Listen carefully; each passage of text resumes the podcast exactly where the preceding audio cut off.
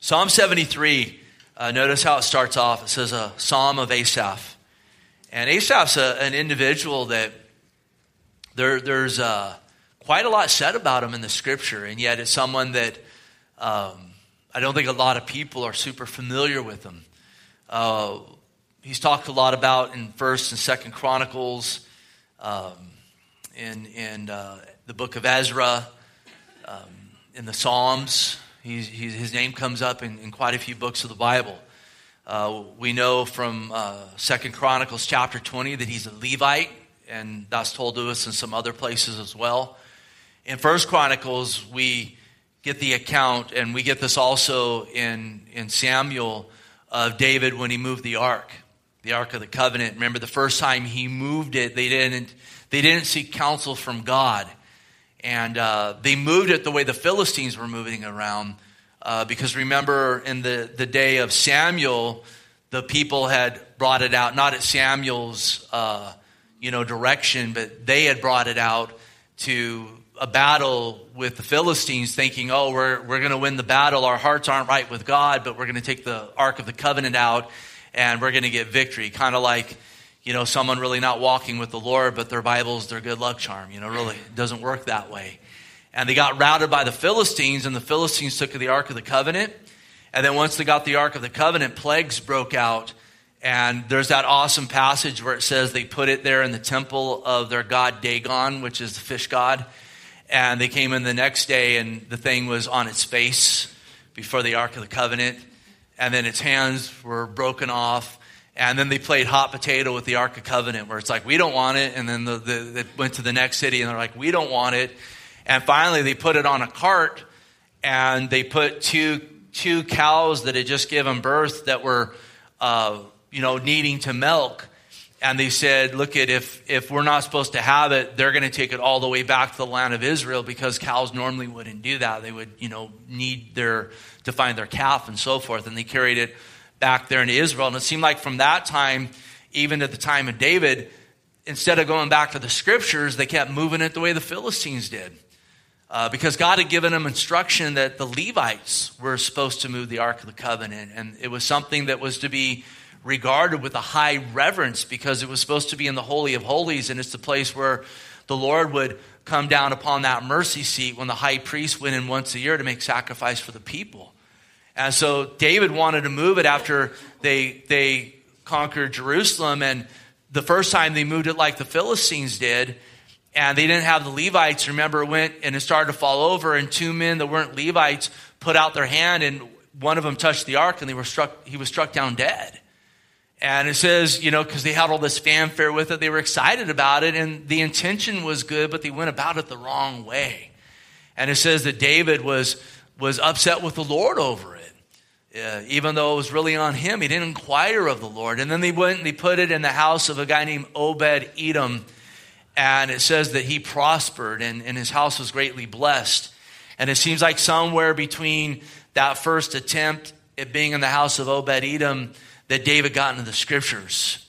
And we read in First Chronicles 15 1, and we're, we're getting back to Asaph here. Um, it says, David built houses for himself in the city of David, and he prepared a place for the ark of God and pitched, pitched a tent for it because there wasn't a temple yet, it was a tabernacle. And David said, uh, No one may carry the ark of God but the Levites, for the Lord has chosen them to carry the ark of God to minister before him forever. So the next time they did it the right way. And the Levites moved it not on a cart, but instead with poles the way they were supposed to. And they went six paces and they offered up sacrifice to God. And we read there uh, later in that chapter that Asaph, he sounded the cymbals before the Ark of the Covenant. He was part of the worship there. And, and so, listen, he was a cymbal man there as they celebrated God and, and they worshiped the Lord on that day. And then we also read about Asaph uh, in First Chronicles that he was one of, and his family, his family was one of three families that were uh, responsible for the music and the song and the temple in the day of, of David. And it wasn't just him, it was his whole family. He wasn't just called to ministry, his whole family was called to ministry. And, and I don't think anything's changed in that. You know, God wants us to be not just individuals serving him, but, you know, he would have our whole family to serve him. And, you know, as a fellowship, not just individuals, but we would all serve after him. And then after the, uh, the captivity, we know eventually Israel will go into captivity at the family of Asaph. They, they continued to worship the Lord. And when they came back after the Babylonian captivity, we read in the book of Ezra that when the, the foundations of the temple were laid by the governor Zerubbabel, and it's where we read that when that happened, some people wept and others rejoiced. We read that 128 singers from the house of Asaph, so these are as like great, great, who knows how many great grandkids. Um, they, they, 128 of them they worshiped the Lord on that day. And I look at that and I marvel at this guy. This is a guy that made the, the, that the Lord used to, to make an impact, um, you know, on the nation of Israel, but I think maybe more importantly upon his family. And I look at this guy, I want to glean from this. This is an example that I want to learn from. Uh, in fact, we also read about there's 12 other psalms that are attributed to the family of Asaph. So this is a mighty man of God and a mighty family of God, and yet there's really little said uh, about him. I don't hear his name come up a lot. Uh, in fact, I don't think I can ever recall any time in my walk with the Lord where I've heard anyone say, "Oh yeah, then there was Asaph," and talked about, man, he had, you know, generations later, 128 of his descendants worship the Lord when they laid the foundation for that temple or his whole family was one of the families responsible of worshiping, you know, at the Lord there in the day of tabernacle, uh, or, or, or, of uh, the the um, you know of, of the tabernacle in, in the day of David and so forth. So I kind of throw that out there for us to get a little familiar with with the man the Lord moved on to write this psalm, uh, and um, I think it helps us as we read it. Um, you know, to, to glean from where he was and so forth. And I want to look at this because I look at this as a man who I want to learn from his walk with the Lord. Because it would be my hope that, that it's not just me serving the Lord, but, but my whole family would serve the Lord. And if the Lord were to tarry and I were to have, you know, grandchildren at some point or even great grandchildren, that they would serve the Lord. Boy, there's a challenge in that today. I mean, the enemy's after us and he's after our marriages and he's after our kids and our grandkids, but there's nothing new underneath the sun. And so I think we really get a glimpse into Asaph's heart here and his humility and his honesty before the Lord because this is a psalm where, where he's really talking about the struggle he had when he considered the wicked and the prideful and those that shun God but still prospered in the world um, and, and reasoning in that and saying, Boy, here I am following the Lord, and the Lord, you know, I get chastened sometimes and, and, and I'm going through trials and tribulations. And here's these people, they shun God, but they're prospering at every turn. And he even talks about how it was, and we'll get into it here, how it was painful for him. And he couldn't understand it. And then we'll see a turning point in the psalm where he says, but then I went and sought after God. And when I sought after God, then sense came to all of it. And, and, and by the end, this thing that was painful for him and so forth turns into a praise. And in it, you just see an honesty. You see even, him even confessing this before the Lord. And, and uh, you know, being in a place of really recognizing the difference between a temporary perspective and an eternal perspective. And him basically saying, you know what? I would, I would basically implying I would rather walk with the Lord with nothing, knowing my God is with me, not only here on earth, but in, in, in heaven when I pass, than to walk in, in these, with these trophies and this pride that's all going to burn. You know, the line, you know, along the lines of Jesus where he said, What's a profit of man if he gains the whole world and loses his soul? So let's dive into it here. It says in verse 1 Truly God is good to Israel, to such as are pure or clean in heart. And he starts off right here with a, a truth throughout Scripture that God has been and God is good to Israel. And I like to talk about Israel when it comes up in the Scripture because this is pertinent to today and what's going on in the world today, in the Middle East today. And we know Israel really started with God calling Abraham out of Ur the Chaldeans as, a, as an older man and saying, I'm going to, you know, raise up a nation through you. And, you know, Israel entering into a, a covenant with God that through her God would bring forth the Messiah. And we read there in Genesis 12 where the Lord basically says, Whoever blesses you, I'm going to bless. Whoever curses you, I'm going to curse. And through you, all the families of, of uh, the nations or of the earth shall be blessed. And absolutely, you know what? God was faithful to Israel even despite her and her wayward ways at times and stiff, you know, neck, uh, you know, behaviors and hard attitudes. And yet he used her to bring forth the Savior of the world, Jesus, you know, a, a Jew, Jesus of the tribe of Judah, of the lineage of, of David. And tonight, listen, we're blessed because God blessed Israel and brought forth the Savior. And listen, he's good to Israel because even after the bulk of Israel even rejected the Lord, a remnant still believed, and he still kept her as a people. And we talk about it all the time. In these last days, he's regathered her together.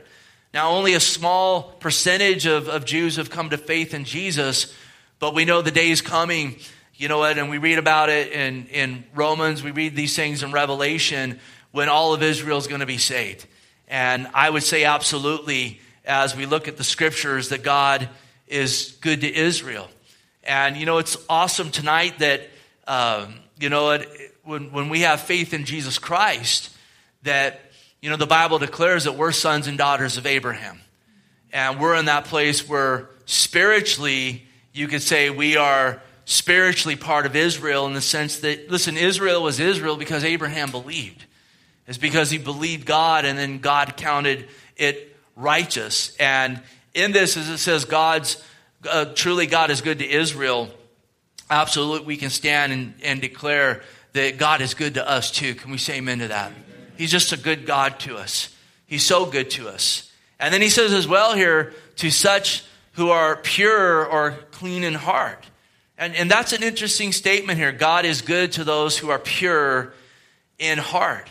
And I think we should ask the question, you know, well, what is it to be pure in heart? Does, is this just talking about, you know, those that have faith in the Lord and they're in a place where, you know, now positionally they're right with God, saved by grace through faith? Um, listen, that's absolutely part of it, I would say, but practically we can be in that place where we're we're saved, we have salvation, but we're not walking in a purity of heart. And I think if we're really going to be honest with ourselves, you know, are, are we ever in that place where we're like, okay, today, right now, I'm pure in heart? And that might be the most impure of heart we are when we're in that place. So, you know, do we ask the question are, those that are pure in heart, is it someone with, you know, no practical sin or no struggle or no issues? And I would have to say no because no one would qualify in that. If, if we're, if we're going to be truthful about it, at least no one that I've encountered. And as I read the scripture, I, I, I, I see God being faithful to complete a good work in us until that day we go to be home with it. And I, I, I really believe biblically what he's talking here about is, is folks that are being honest with God. You know, they're not trying to hide things from the Lord. Uh, the scripture says, a humble and contrite heart, the Lord won't refuse. So, someone that's saying, Lord, I love you, and I got these issues that I'm wrestling with, and, and I want to bring that before you. I, I want to be an open book before you.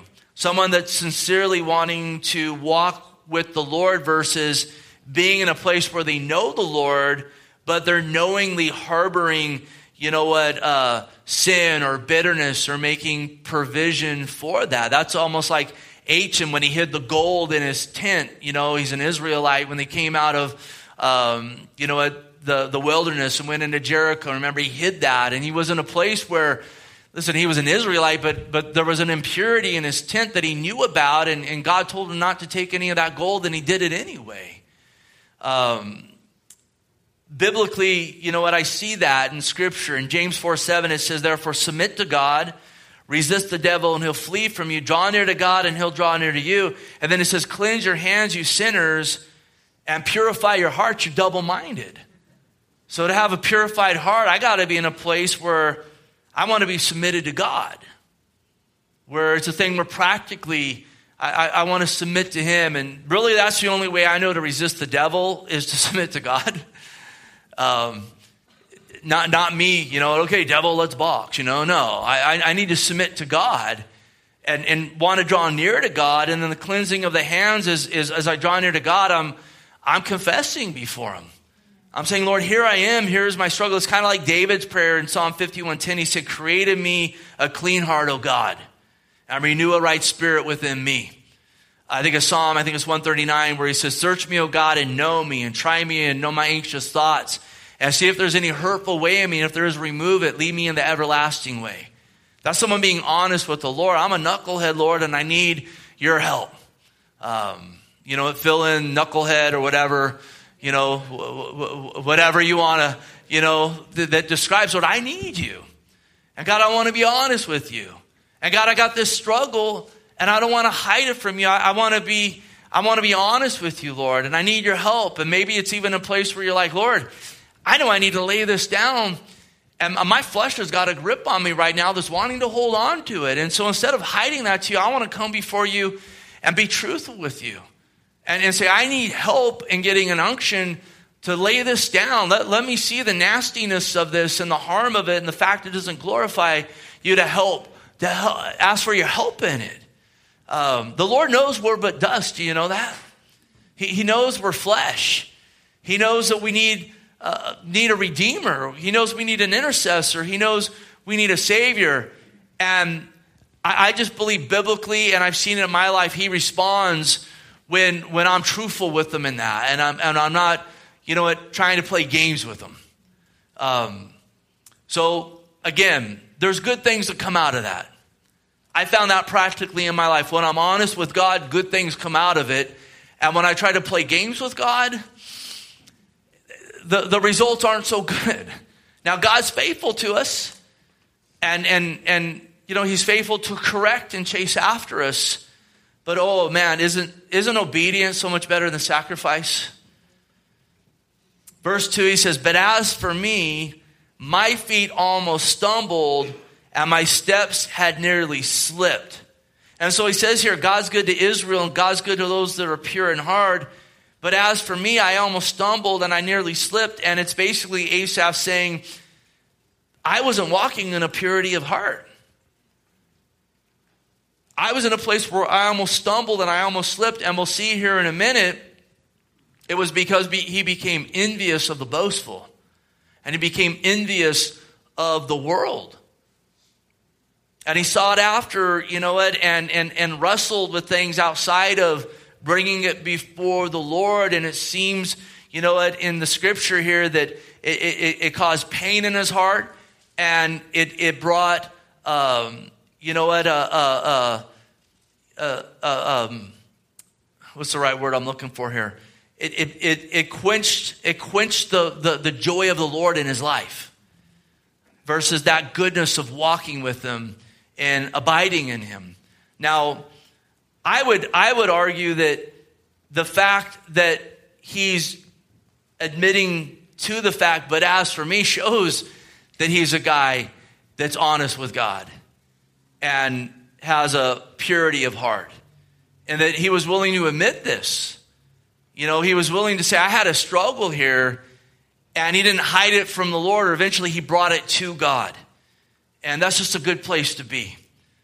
And so now he goes into what almost stumbled him and what nearly slipped him up. He says, For I was envious of the boastful when I saw the prosperity of the wicked. And so he's making a confession here and, you know what, being truthful before the Lord. And you know what's beautiful? The scripture tells us in 1 John 1 9, if we confess our sins, he's faithful and just to forgive us of our sins and cleanse us from all righteousness. Isn't that a good thing? And so he's being truthful about this. I got into a place where I almost got stumbled, I almost got slipped up. I was envious of the boastful when I saw the prosperity of the wicked and he's, he's bringing it and he's confessing it before God, and obviously the Lord saw fit for this to be penned as scripture. Because this is something that it's easy to struggle with. It's easy to be in a place where you're envious of the boastful, where you see the prosperity of the wicked, of people shunning God, and you like step back and go, wait a minute, what's going on here? This person doesn't acknowledge God, and we'll see as he describes this, he starts about people who curse God, who shake their fist at God. And yet it seems like in this world they're prospering despite them rejecting God. You know anyone like that? You see anything like that? I think you look at a lot of the maybe you would call them men of renown today, people of renown of, you know what, the the people the kind of world holds up as these are kind of our role models and the power brokers and so forth, the good majority of them shake their fist at God. They mock God. It seems like at every turn they almost fall back into backwards into prosperity, you know? and it's easy to look at that and, and be in a place where you're envious of what they have and begin to wrestle and go, well, listen, why are they abounding like that when they're so hostile towards God and they're, they're so wicked in their behavior and in their actions? And it's easy again to, to get baited by that and to, to, to, move from that place of knowing I'm here to, to serve the Lord. There's no greater call than that. And with serving the Lord, there's going to be some trials, there's going to be some persecutions, there's going to be some difficulties you know what? I might be in a place where I'm completely abased, but listen, that's a life lived. That's a valued life. That's a life that's going to hear, well done, thy good and faithful servant. And I'm not here to stack up, you know what, uh, accolades and things that are going to pass away. I'm here to live for his glory. Now, if along the way the Lord blesses me with material things or whatever, I want to thank him for that. I don't need to be ashamed of that. I want to be a good steward of that. Absolutely, the Bible speaks about seeking Him first and Him providing our needs, and we can bring our needs before Him and we can cast all our cares upon Him. That's different, though, than being in a place of just striving for the things the world strives over that are going to pass. And so we got to make sure we don't fall into that place. We don't get baited into that place where we're, you know, caught up in an arm race uh, for things that are just going to burn away as if they're eternal because they're going to pass. We got to remember verses like 1 John 2:15 it says do not love the world or the things in the world if anyone loves the world the love of the father is not in him. For all that's in the world the lust of the flesh the lust of the eyes the pride of life is not of the father but as the world and the world is passing away and the lust of it but he who does the will of God abides forever. This is going to pass away. Now, he, he does, it's, it's that thing of, listen, money is not evil, it's the love of money that's the root of evil. So he's talking about the love in the sense of loving that more than God and pursuing after these things the pride of life, the lust of the eyes, the lust of the flesh. And that's most of our world today. That, that, that's what this world tries to indoctrinate people in. And when I say the world, it's, it's, that's, that's a term for the spirit of the age, the prince of the power of the air to make your life about going after the lust of your flesh, what your eyes are seeing, you know? That kind of term, uh, if it feels good, do it. Follow your heart. Don't follow your heart, follow the Word of God. heart gets you in a lot, a lot of trouble. The scripture says the heart is deceitfully wicked above all things. Now it also says, delight yourself in the Lord, He'll give you the desire of your heart. Why? Because you're putting the Lord first. And you're saying, Lord, line my heart up with you, with what you would have for me. Also, we need to remember listen, when these temptations come along, we got to remember, you know what? What spirit drives envy and the fruit that it produces. James 3:14 through 16 says, "But if you have bitter envy and self-seeking in your hearts, do not boast and lie against the truth." So don't hide it from God. If you got bitter envy, maybe again it's it's with people in the world. Maybe you got bitter envy towards a brother and sister in the Lord. I've known people that get bitter envy towards other ministries. Oh, Lord, you're blessing their ministries and are struggling over here, and you get a bitter envy towards them. He says, don't lie about that. Don't, don't, you know what, boast and, and, you know what, seek after yourself to say, well, I'm to I'm to build myself up in my boastful tongue. He says, don't lie against the truth. Be honest with God. That purity of heart is honesty with God. And then he says, This wisdom does not descend from above. Notice here, it's earthly, sensual. If that's not bad enough, then it says demonic. Listen, Satan drives a spirit of envy. He absolutely does. And then it says, For where, there, where there's envy and self seeking, where those exist, confusion and every evil thing are there. I don't want confusion in my life. I don't want every, I, man, I don't want evil things there. I don't want to be you know what, influenced by the demonic. And so the answer here is kind of what Asaph is, is, is doing and what we're being told in James. Don't lie against the truth. Be honest with God about it. Lord, I got a, I got a bitter envy in my heart. I got a self-seeking spirit. I've come to places in my life where the Lord revealed to me that I had bitter envy in my heart or a self-seeking spirit. It's happened to me on multiple occasions. And the Lord gave me this verse a number of years ago that brought a liberty to my life because I'm like, I, I, I, know I need to lay this down, and I couldn't lay it down myself. And you know what enabled me to lay it down? This scripture right here. Saying, Lord, I got bitter envy. I don't want bitter envy. I don't want a self seeking spirit, Lord. And, and I'm not going to lie and say that I don't have that when I know that I have it. So deliver me from it, Lord. And amazingly, amazingly, there was a deliverance that came out of it. Now, I want to be careful in that and say, say, and I have never envied since then, and I'm proud of that. I want, I want to be careful in that. I'm giving God the glory and, and talking about taking our thoughts captive in the power of the Word of God. That's part of spiritual warfare, standing in the Word of God. And I can encourage you enough tonight if, you, if you're struggling with bitter envy and you're self seeking, because that's what it is. You're envious of what they have, and you want to be propped up above them, or you want what they have. Be honest with God with it, number one, and get the scripture in your heart and say, God, deliver me from this. Because what He has for you is so much better. Listen, when you walk in that, it's going to suck your joy, it's going to take away your peace, it's going to bring a confusion. It, it, those aren't good things. Does anyone want those things? I didn't hear anyone saying amen that I want those things tonight. I want to walk in that liberty that we have in Christ, don't you? And that joy of the Lord. Now, four through nine, I'm going to read through it pretty quick. He, he brings a description of how these people are that, that, that are boastful and that, that are prospering, you know what, even in shunning the Lord. He says, For there are no pains in their death, but their strength is firm.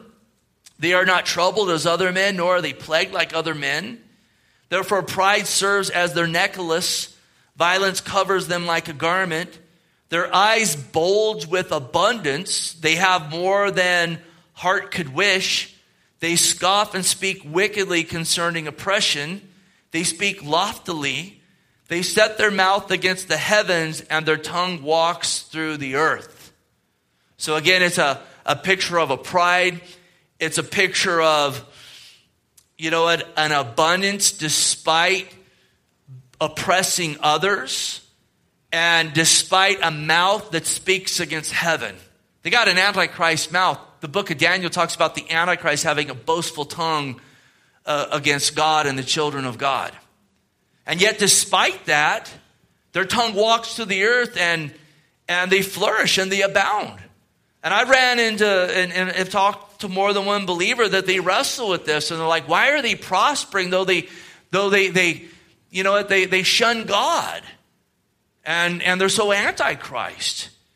And I think it's a description of of a lot of what's in the world today. Uh, again, a lot of, of of powerful people in the world are people that, that shun the Lord. And there's a spiritual reason for that. The spiritual reason is the whole world lies under the sway of the wicked one.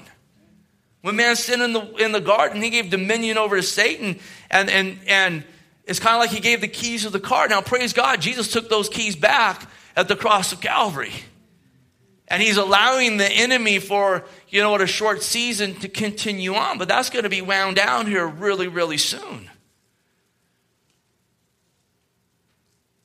Verse 10, he says, Therefore his people return here, and waters of a full cup are drained by them. And they say, How does God know? And is there knowledge in the Most High? Behold, these are the ungodly, who always are at ease and increase in riches. So this speaks again of them oppressing, oppressing others and, listen, draining others' cups. And then it speaks of them again being a place of just saying, you know? God doesn't know what we're doing. Not having a knowledge of the Most High that God does know what you are doing. And being at ease versus having a fear of God that they are going to be judged one day. They have no fear of God. They don't consider their ladder in. They don't consider the fact that even God's kindness is meant to bring them to repentance. Instead of thanking God for what they have, they use it to shake their fist at God and to oppress others. Verse 13, he says, Surely I have cleansed my heart in vain and washed my hands in innocence. For all day long I have been plagued and chastened every morning. So again, now he's still reasoning outside of seeking God here. And he's basically saying, I've cleansed my heart in vain, or I'm walking with God in vain because I'm being plagued and chastened as I'm seeking God while these people are rejecting God and they're prospering. So he's saying this serving God over here, it's been a vain thing. Because what's come of it, I, have been plagued and I've been chastened. You ever been plagued and chastened as a follower of Christ? I have many times. The Bible says those who desire to live godly in Christ Jesus will suffer persecution. Jesus said, In the world, you're going to have tribulation. And the reason for that, listen, God's more concerned with your character than your comfort. He don't want a bunch of pamper wearing baby Christians. He says, We're going to the gym, son. We're going to grow you. We're going to grow you spiritually. There could be some plagues that come your way, but through that, you're going to see my faithfulness. Your faith is going to grow. And there's going to be some times that I correct you because I love you and I care about you. But he's in a place where, again, he's reasoning. He says, they're prospering and I'm over here. And sadly, listen, this is where a lot of folks get to this place and it's a really test of their faith. And I think of the parable of the sowers where certain seeds fall on certain grounds and then they get choked out by the cares of the world or some persecutions. And they just say, I'm not signed up for this, man. What the world has to offer is so much better. I'm going to go after the lusts of my, my eyes, the lusts of my flesh, the pride of life. This, this, this difficulty of walking with the Lord, I don't want that. Verse 15, he says, if I had said, I will speak thus, behold, I, I would have been untrue to the generation of your children. So he says, This is what I saw and this is what I felt. And if I would have spoke this out, I would have been misrepresenting the truth. Deep down, it's almost implying he knew that it was an illusion. He wrestled with it. And it's like he's saying, Praise God, I never went out and started preaching this. Verse 16, he says, When I thought how to understand this, it was too painful for me. I just love his honesty, don't you? It's refreshing. He's just being truthful. He ain't being a guy like, oh, I'm so spiritual. I never think about that stuff.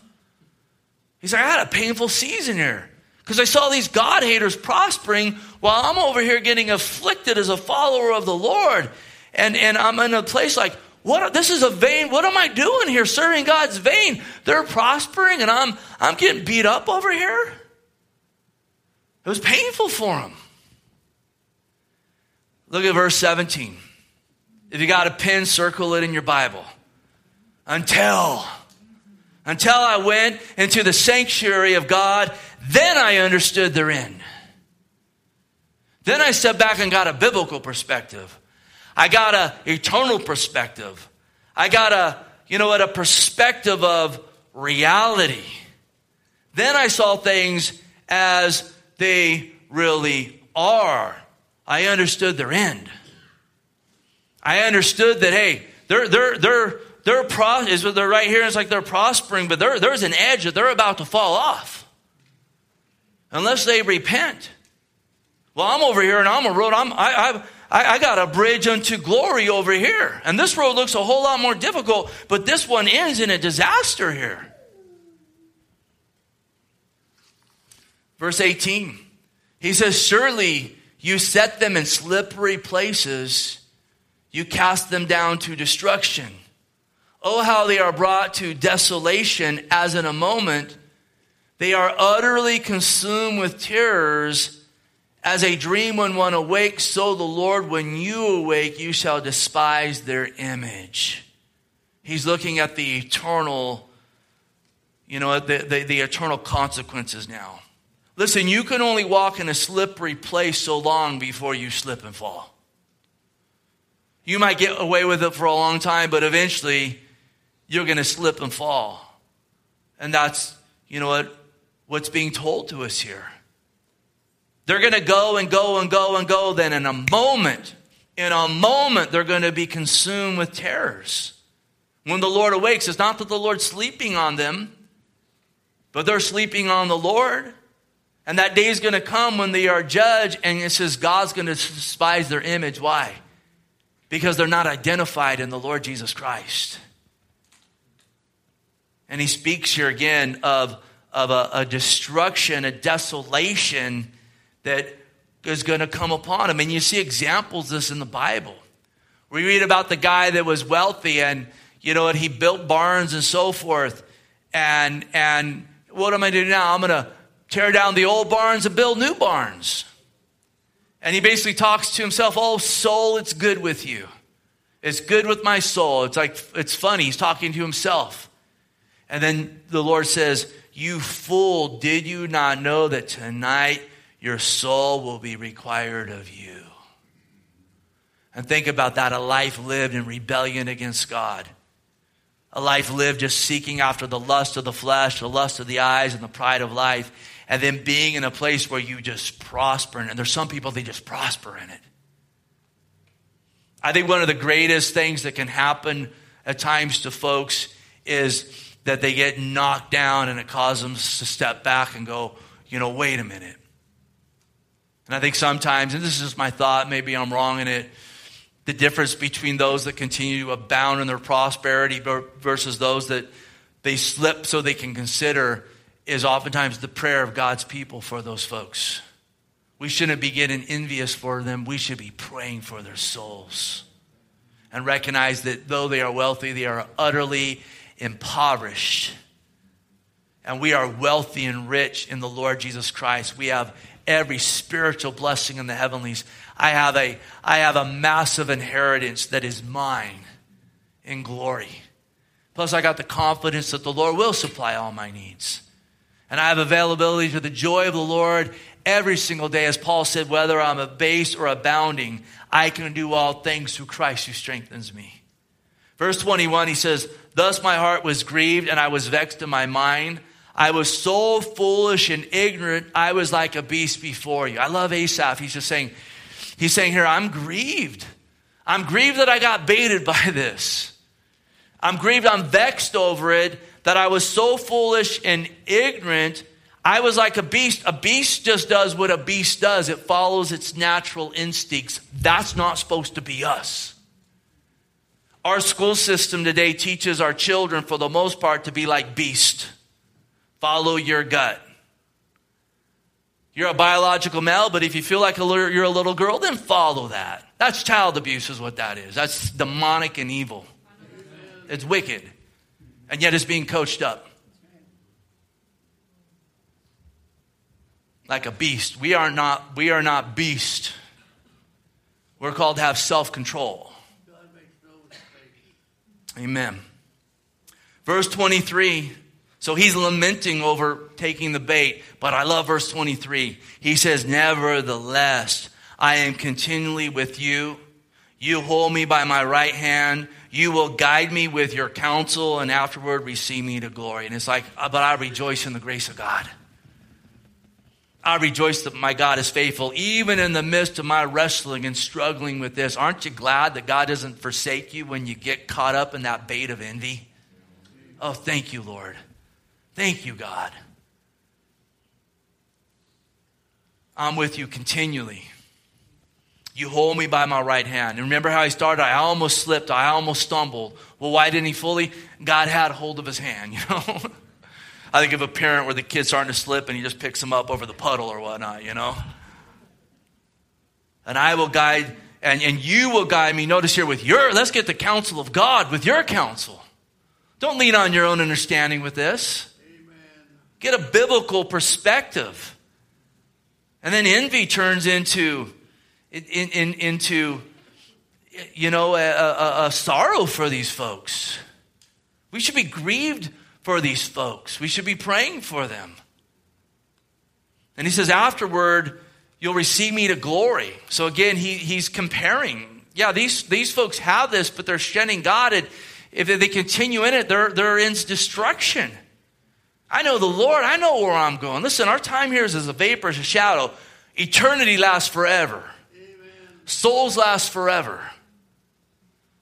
Verse 25, he says, whom, I, whom have I in heaven but you? And there is none upon earth that I desire, desire besides you. I got you in heaven and I got you on earth. There's nothing that's greater than that. And you know what's glorious about that is Listen, the world can take everything from you, but you know what they can't take from you? The Lord Jesus Christ. I think of Romans where he says, What can separate us from the love of God? Neither height nor depth, powers and principalities. Goes through that whole list. Verse 26 My flesh and my heart fail, but God is the strength of my heart and my portion forever. That's a glorious thing. I fell, but God is my strength and my portion.